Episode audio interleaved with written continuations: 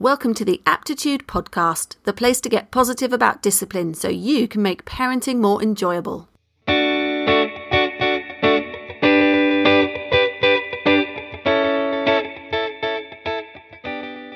Hello, I'm Michelle, And I'm Michael. and this is an exclusive Aptitude podcast for parents, carers, and professionals. On this episode, we're going to explore why aggression in young children is such a common behaviour. We're going to help you focus on how best to deal with aggression when it does happen and why it isn't necessarily a reflection of poor parenting.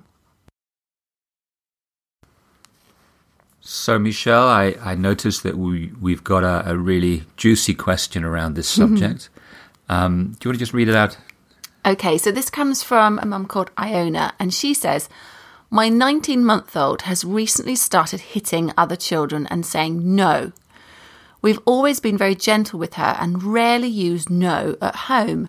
I can only imagine that she's learned this from other children at playgroup.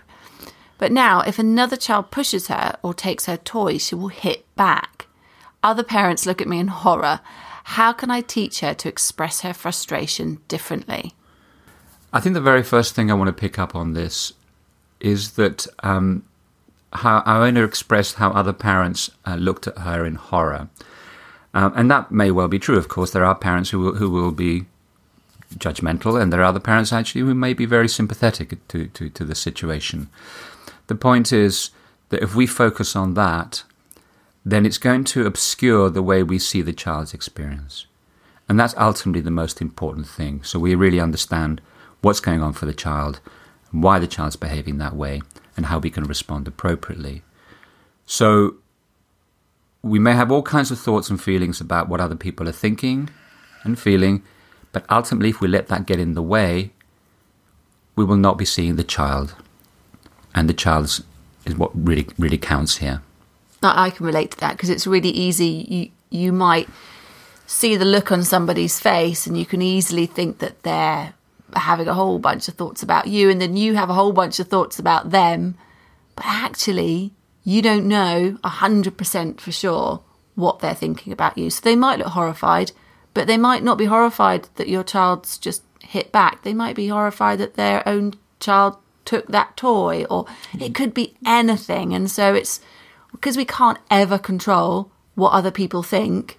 We, you know, we, we might as well save ourselves the energy and remember that everyone else is entitled to their own thoughts and experience. There's nothing we can do about that or change that for others.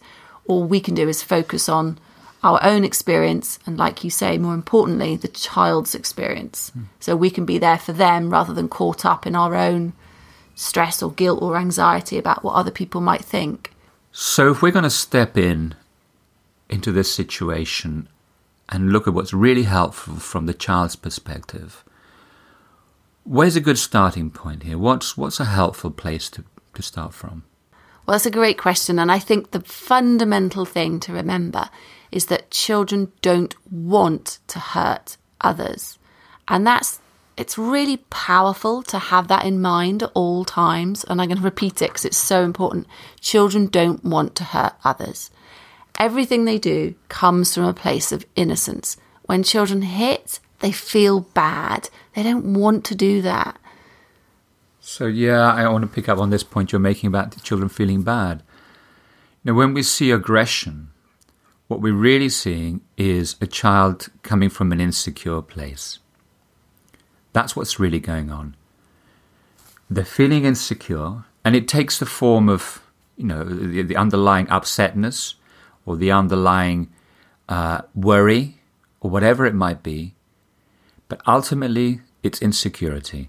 Now, the question I would ask us all is if we can see that the child is feeling insecure, really see that, why would we want to react to them in a punitive way, in an unhelpful way?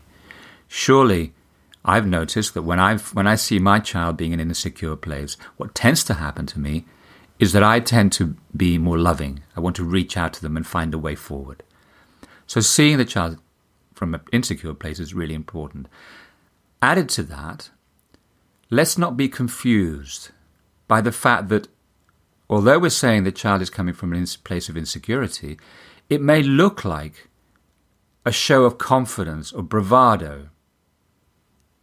So we might get fooled by that. And it's really important to acknowledge that actually the confidence and the bravado and that feeling of trying to assert power is coming ultimately from a feeling of powerlessness. Yeah, and the, the insecurity, like th- this is a normal part of the human range of experience. So if your child's having insecure thoughts or expressing a feeling of insecurity, this doesn't mean that they're insecure um, in general. You know, it doesn't mean that you don't have a strong attachment to them. You can have an amazing attachment to your child and they will still experience the feeling of insecurity. They'll still think insecure thoughts. So that's no reflection on your ability to be a loving, caring parent. It's just that it's normal for human beings in particular situations to have particular thinking. And and I love what you say about the illusion of confidence because often when children hit, they will they will act like they don't care. And it's the children who act like they just don't care. They're the ones who are hurting the most mm. because, of course, they didn't want to hurt someone else, and now they feel so bad that they have that they have to they have to pretend to themselves and to others that they don't care, and so they they you know try to cut themselves off from that feeling which is interesting because that brings me on to a little bit about the brain development because from naught to three, children live primarily in their right brain. So the right brain is all about emotional, sensorial experience. It's looking at things quite holistically, it's sort of a big picture experience. And you'll know when your child is starting to integrate their, their very logical left brain because that's when they go through that amazing phase of asking why for every question. So, so up until that point, naught to three, that's when your child is most likely to experience like a sensorial or a feeling overload, and they get overwhelmed by that. So it's in that huge surge of emotional feeling that the child has a need to kind of offload or offset that that tension, that overwhelm. And so that's why children will sometimes bite or scratch or hit or push because because it feels like in that moment of doing that of pushing or biting or releasing tension that there's some sense of relief. And of course you know there may well be a very transitory momentary sense of relief. And then also the awareness of having hurt somebody else and and that doesn't feel good you know, and that's a really difficult thing for the child then to deal with, alongside the fact that the adults around them are very likely to have a reaction to that, potentially one that is shaming or blaming, which then compounds the child's upset that they've hurt somebody. So, uh, just to add to that, I think it's what I'm what I'm hearing here. It's, it's it's actually a very natural response of getting rid of a feeling and moving on this energy this this tension that child is experiencing. And I think what we can now see is that it's our job to help the child to do it differently. Yes. So what we're, what we're not accusing the child of doing something wrong. I mean, it's inappropriate for sure, but they're still learning, and that's the key thing. That we're there to help them learn to express that differently. So the moving on of the energy, yes, expressing that feeling is really fundamental because that's they don't like that in their bodies. It doesn't feel good. So why would you keep it in your body? Hmm. And you say it's it's inappropriate, and of course, you know, sort of from a social dynamic point of view, it is inappropriate. But from the child's need to deal with a huge surge of, of emotion and to offload that, it's an entirely appropriate way to Absolutely. to do that, as far as they're concerned in that moment. Yeah. So just coming back to this point about you know if if they're expressing a, an insecurity let's not assume that we will know what they what they're feeling insecure about. And is it really important to try and find out what it is they're feeling insecure about? I would say no.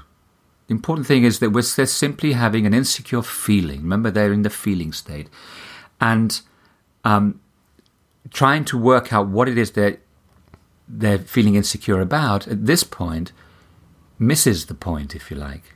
Yeah, that can distract us from actually just being present because we're trying to work out why. Absolutely. So, if our job isn't to try and work out why it's happening, why they're feeling insecure, how do we connect with the child? Well, it's an interesting one because if your child is is having a surge of emotion or a surge of you know a sensory overload, which is a predominantly right brain experience, how do we connect with that? Well, the working out why is a very logical thing to do. So it's like saying your child's having this right brain experience, and we want to come in with a very logical left brain to sort it out, and that's not going to work. So we have to step into the child's world from the same place. We have to step in from a sensorial and emotional place as well, which means that looks like offering a lot of non verbal availability. So you're showing affection or, you know, your willingness to offer a hug or comfort or to stroke hair.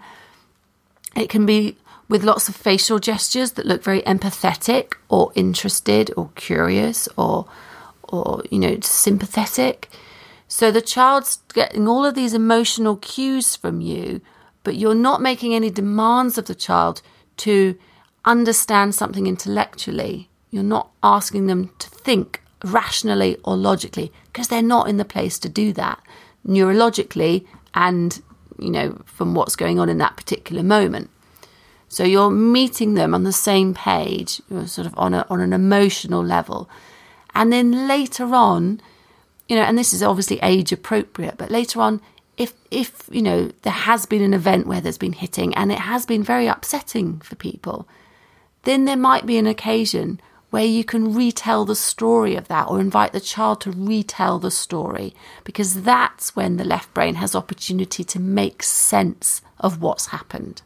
Hmm. So if you've had an upsetting experience, maybe the child's had an upsetting experience at school, and um, you know at the time there were lots of tears and everything, and that that's not the time for the left brain to to make sense of it. But later on, when the child feels calm and connected, then you can you can retell that story and you can pause it and you can resume it at another time. But just retelling it, retelling it, so the brain can, left brain can make sense. Hmm. And underpinning all of this, what I'm hearing, Michelle, is that it is essential that we as adults, as parents, stay absolutely calm, so and steady, so that the child feels really safe enough to to just emotionally discharge whatever's going on for them. Yeah, that whatever's yeah. happens, and that actually, you know, if it ends up in big tears, actually, that's really healing for them. This is what's really required. So they need to need to feel safe, and it's our job to create that place of safety through our own steadiness. Yeah, and it comes back again to relationship and connection. Yeah.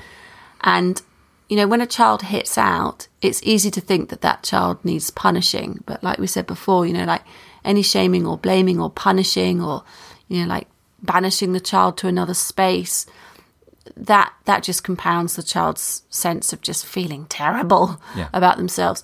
And so when you offer connection instead, it's not that you're rewarding bad behavior, it's that you're meeting, you know, the, the, the cause, which is something that's, it comes from a place of innocence for the child, a sense of, you know, emotional overload. You're meeting that with love and affection and kindness and firmness. And ideally, of course, you know, in a perfect situation, you would be able to prevent the child from hitting because you would engineer a situation where they wouldn't ever have these insecure thoughts. But of course, in the real world, like we can't do that. Mm. I, I, think the, the point you made about bad behavior, I think bad behavior is a, as a matter of perception. It looks like bad behavior to us. To the child, he or she doesn't really understand that it's bad behavior. Uh, he will learn that in time. But at that moment, what they're experiencing, they're doing the very best they can given the way they see things. And that, of course, will change and does change. Um, so, bad behavior is our interpretation. From their point of view, it's simply what feels right. However, it's our job to help them understand that differently and help them to learn to do it differently. Yeah, and if they feel supported, that we're there and, you know, continuing to be kind and firm, but also recognizing, you know, like from a neurological point of view, And, you know, just from the fact that the right and the left brain, they're still integrating over those first few years, just for the fact that impulse control doesn't come until the child's sort of three and a half, four years old. From that fundamental understanding, it's like we cannot expect our children to to not ever express themselves in a physical way that it potentially looks like hitting or biting or shoving because they're so young, they're learning to do this, and we can offer the guidance and the scaffold.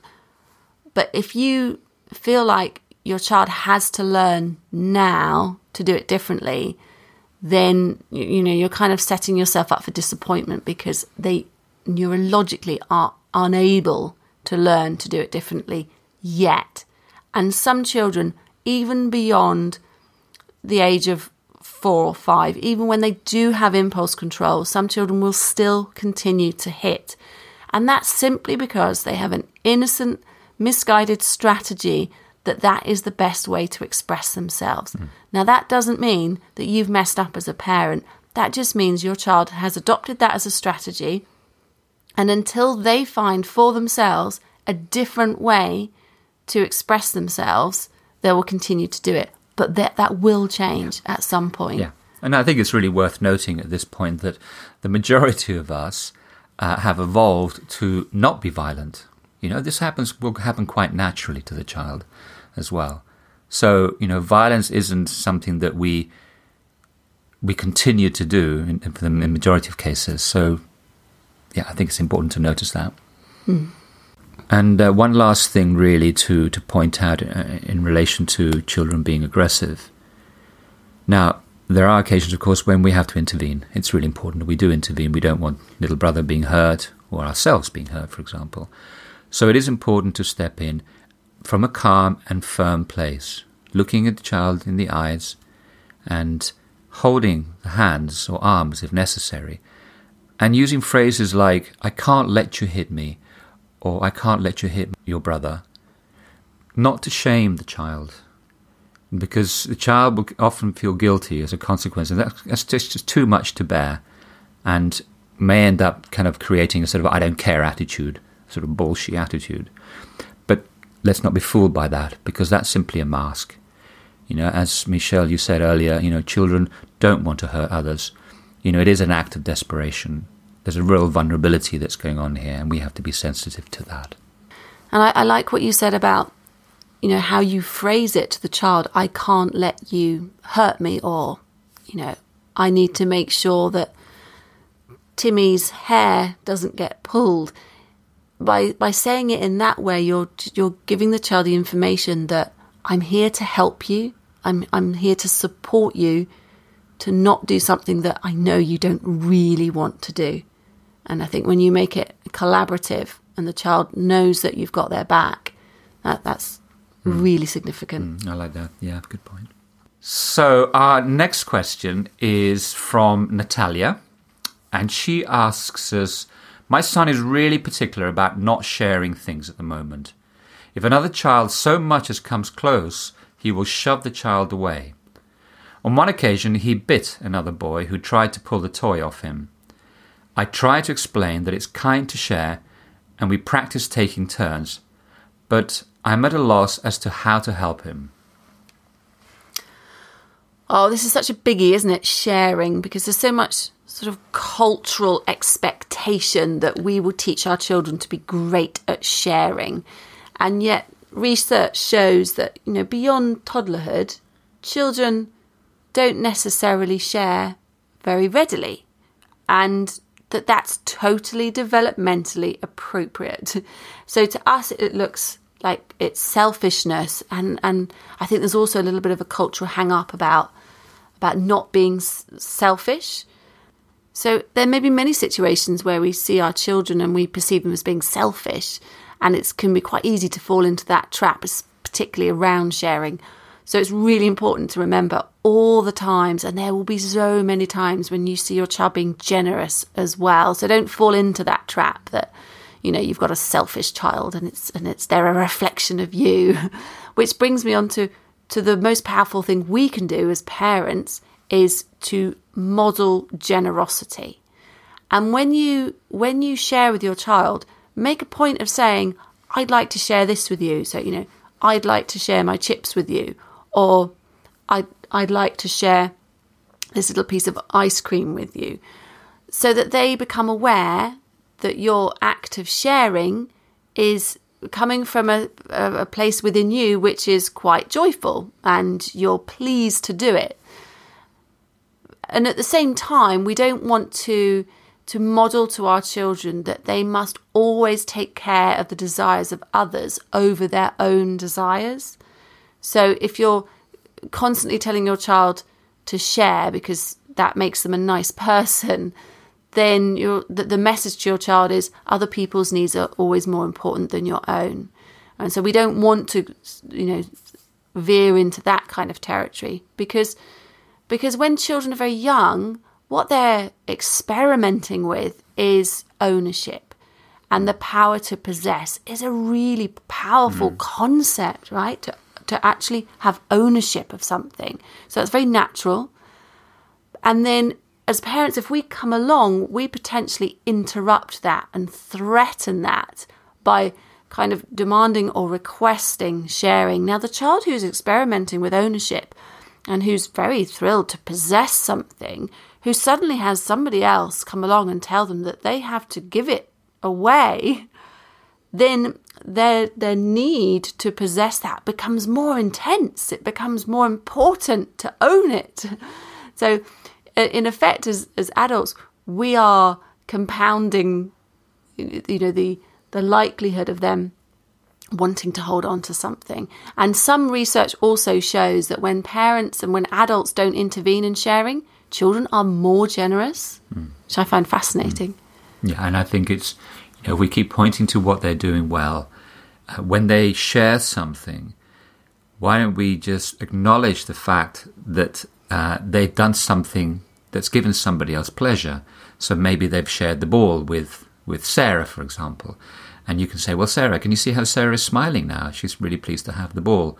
So we can help the child connect between the action of sharing and somebody else's uh, response or somebody else's good feelings that they might have as well as a consequence of that, the good feelings that come up for them. Yes, and I, th- I think over time, like all those accumulated experiences of recognizing kind of cause and effect. So, recognizing that if you've shared something or you've been generous in some way, and that has a positive effect on somebody else, then over time, that sort of all goes into the memory bank. And that means that sharing can come from a place of real authenticity. But that does take a long time for that to happen, you know, to stay really connected to the value of sharing. I think it's what happens naturally when a child is feeling feeling secure about themselves. There's an insecure about what they have. It naturally occurs that they start to, to share more. They're more willing to to, to share with others. Hmm. I'm interested that Natalia talks about um, taking turns because this is this is a really interesting one, uh, and I think one of the reasons it doesn't always work for people is if you say, "Okay, we're going to wait for our turn. And then if you you stand there, you know, the child's looking at the object of their longing and just waiting, they become so focused on that that the waiting becomes excruciating. So if you are turn taking and you're waiting your turn, then then find something else that can engage the child while you're waiting.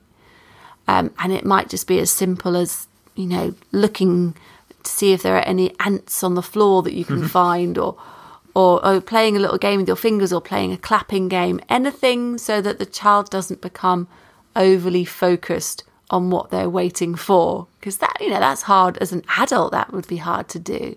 And also, one of the other things is if you approach another child and you're going to ask them if they're willing to take turns, to remind your child that, that, that the child you're about to ask, they might say yes, that they're, they're happy to give you the ball or whatever but they might say no. So you're already preparing your child for the fact that hmm. they might hear no as an answer. And you trust that your child can handle that because they can. Thank you so much for listening to an exclusive Aptitude podcast. Be sure to tell your friends about our Aptitude and Happily memberships, and we'd love you to catch our next episode so you can discover some fascinating facts about child sleep and how to transform your approach to nap times and bedtimes.